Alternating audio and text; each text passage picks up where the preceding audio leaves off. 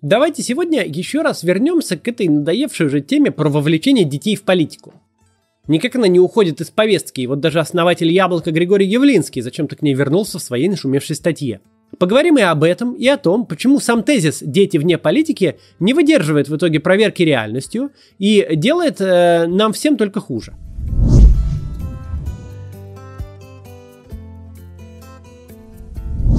Для начала разговора нужно еще раз повторить ту истину, о которой я тут уже говорил отдельно. Феномен молодежного протеста, протеста школоты, вывода на улицы несовершеннолетних – это в чистом виде пропагандистский конструкт, который никакими данными не подтверждается. Этот конструкт был выдуман весной 2017 года под впечатлением от идеологических проработок школьников учителями – он тогда был опробован в основном для целей инфантилизации протеста, чтобы выставить естественный политический запрос граждан каким-то э, пубертатным бунтом. И с тех пор извлекается из спячки пропагандистами э, во время каждой большой протестной волны. Но ни в 2017 году на митингах «Он вам не Димон», ни в 2019 в протестных акциях из-за недопуска кандидатов а, на выборы в Московскую городскую думу этот конструкт не был подтвержден никакими данными – как был средний возраст участника протестной акции в промежутке от 25 до 35 лет, так и остался. Как составляли несовершеннолетние долю на уровне статистической погрешности, так и составляют. Именно поэтому, когда кто-нибудь, будь то Владимир Соловьев, Григорий Явлинский или безымянный комментатор в Твиттере, говорит, что Навальный выводит детей на незаконные акции, он либо добросовестно заблуждается, либо сознательно врет сразу по трем направлениям. Во-первых, никого никуда нельзя вывести. Ну, то есть можно, если вы авторитарное политическое руководство, и у вас есть много подневольных бюджетников и деньги на то, чтобы свести их автобусами. В остальных случаях люди выходят сами, по своим причинам и велению собственной души, а они в этом процессе субъектны, а никак не объекты. Все, что может популярный независимый политик направить волну возмущения, придать ей минимальную организацию. Типа собираемся там-то и там-то, во столько-то и во столько-то. Он не властен над тем, сколько людей выйдет, и не над тем, какой будет их гендерный состав, или возрастной, или этнический, или социальный. Выводит советская власть на первомайскую демонстрацию или Лукашенко на встречу с рабочим коллективом. На протестные акции люди выходят. Очень понятно, для чего используется именно первый глагол. С целью дополнительно унизить протестующих, лишить их субъектности. Но точно не стоит эту манипуляцию в чистом виде пропагандистскую риторику воспроизводить. Во-вторых, среднестатистический участник протестной акции лишь на 5-7 лет моложе среднего жителя России, которому 40 лет. Почему немного моложе, понятно. Состав протестующих отражает демографическую пирамиду за вычетом верхней ее доли. Совсем пожилые люди, в число которых э, входит очень большое послевоенное поколение конца 40-х, начала 50-х годов, всюду э, ходят меньше, в том числе и на митинги, по вполне объективным причинам. Старенькие они уже. Детские митинги – воображаемая реальность. Ее нет и никогда не было. Что же касается феномена этого года, большой концентрации протестной активности в ТикТоке, который считается более молодым инструментом, то это лишь отражает актуальность самой соцсети. В 2011-м протестная активность концентрировалась в ЖЖ, потом в Твиттере, Телеграме, а ныне вот ТикТок присоединился. Это совершенно естественно. В-третьих, само словосочетание «незаконный митинг» — это юридический нонсенс.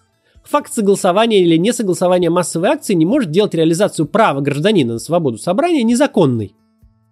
Российская Конституция допускает ограничения прав и свобод граждан, в том числе право на собрание, лишь в случае введения чрезвычайного положения, которое может ввести только президент, только с разрешения Совета Федерации и на ограниченный срок.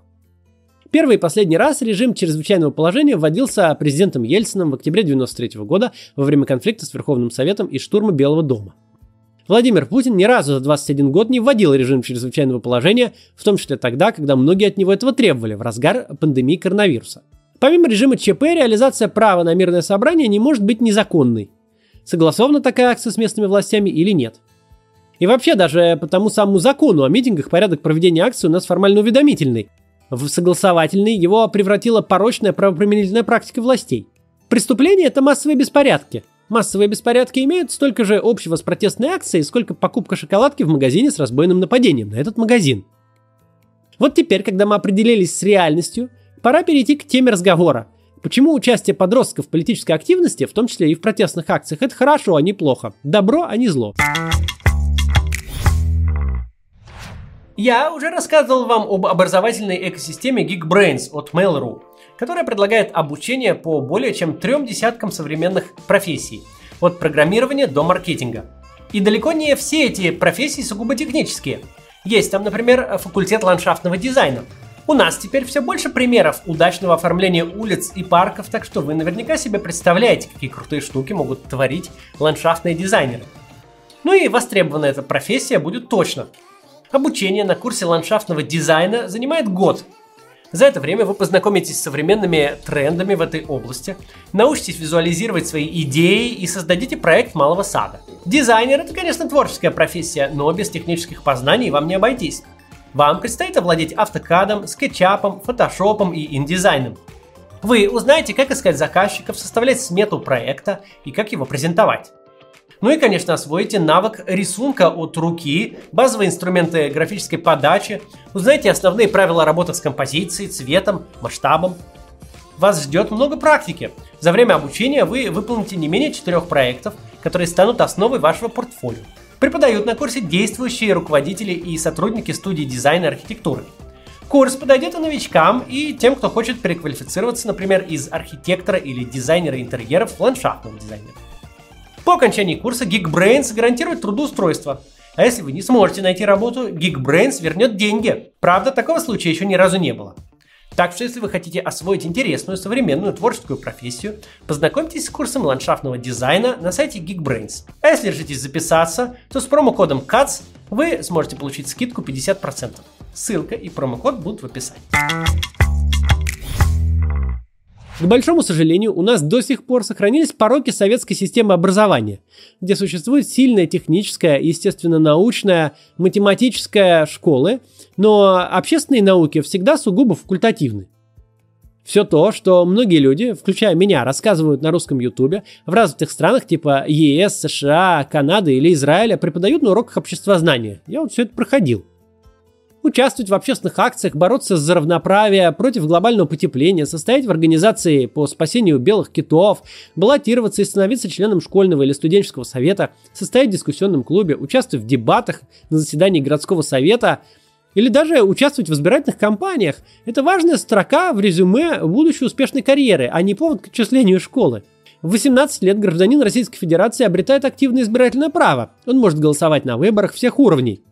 Кроме того, он получает с некоторыми ограничениями пассивное избирательное право, может претендовать на выборные должности. Подводить к этому а, возрасту человека с представлениями о политике, балансе ветвей власти, о правах и свободах граждан, подчеркнутыми в лучшем случае из саги о Звездных войнах, это настолько же разумно, как беречь ребенка от знания об устройстве автомобиля и правилах дорожного движения. Потому что где машина, там ДТП типа. Но в 18 лет всем выдавать по водительскому удостоверению, как ни в чем не бывало. Можно прожить очень хорошую жизнь, не отличая тангенс от синуса. Большинство людей так и живет. Навык решения дифференциальных уравнений, взятия интегралов и производных потребуется далеко не всем выпускникам. Но ни у кого не получится жить в обществе и быть свободным от общества. Общественные процессы, процессы политические касаются всех и всегда. Ведь беда выступлений вроде тех, что мы прочитали у Филиппа Киркорова или Семена Слепакова, не в том, что они явно заказные – эстрадный исполнитель в России близок к действующей власти. Какая сенсация! Зовите журналистов. Беда этих выступлений в том, а, как наши звезды поп-культуры пытаются выразить свои мысли. Такой инфантилизм, такую нелепую аргументацию, такое наивное представление о политической реальности может позволить себе пятиклассник, если тройка его устроит, но никак не взрослый мужчина. Когда мы говорим «дети вне политики», мы получаем в итоге таких взрослых, которые в обосновании даже чудовищной позиции не могут написать три связанных предложения. Вообще говоря, в качестве ремарки всегда обращайте внимание, когда кто-то строит конструкции типа «что-то вне политики». С очень большой долей вероятности такой спикер пытается ввести вас в заблуждение. Время идет быстрее, чем кажется – когда вы видите 16-летних подростков, презрительно называйте их школотой, которые, мол, рано еще правами и свободами интересоваться, стоит помнить, что всего через 5 лет им будет по 21. Кто-то из них уже вернется из армии и наденет полицейские погоны, а кто-то через те же 5 лет, а 5 лет назад вышел шестой iPhone, это было совсем недавно. Так вот, кто-то из них уже в следующую парламентскую кампанию станет депутатом Государственной Думы 9 созыва. Будет писать, вносить и голосовать за те правила, по которым вы будете жить. А если не захотите, то к вам в гости придет его ровесник с дубинкой. Депутат Московской городской думы от партии КПРФ Виктор Максимов 1998 года рождения. То есть на момент протестных акций декабря 2011 года из которых выросло нынешнее протестное движение, ему было 13 лет. А всего через 8 лет он уже голосовал за бюджет города Москвы на 2020 год объемом в 2,6 триллиона рублей. Это второй бюджет после федерального в России. Сотрудники Росгвардии полиции, непосредственно занятые разгоном протестных акций, те самые операторы резиновой палки, это в массе свои молодые сотрудники. Под поднятым запотевшим забралом вы легко разглядите их лица, им на вид лет 20-25.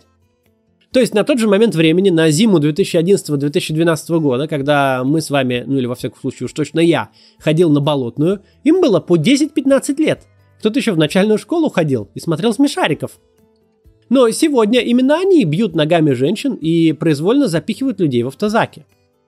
Дети удивительно быстро становятся взрослыми.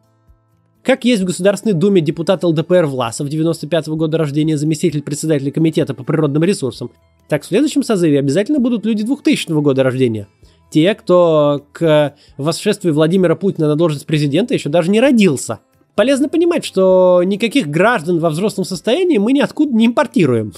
Совсем еще маленькие дети, которым было по 11-12 лет на момент моей кампании в Мосгордуму 2014 года, уже в этом году пойдут работать в избирательные штабы. А кто-то даже куда-нибудь избираться.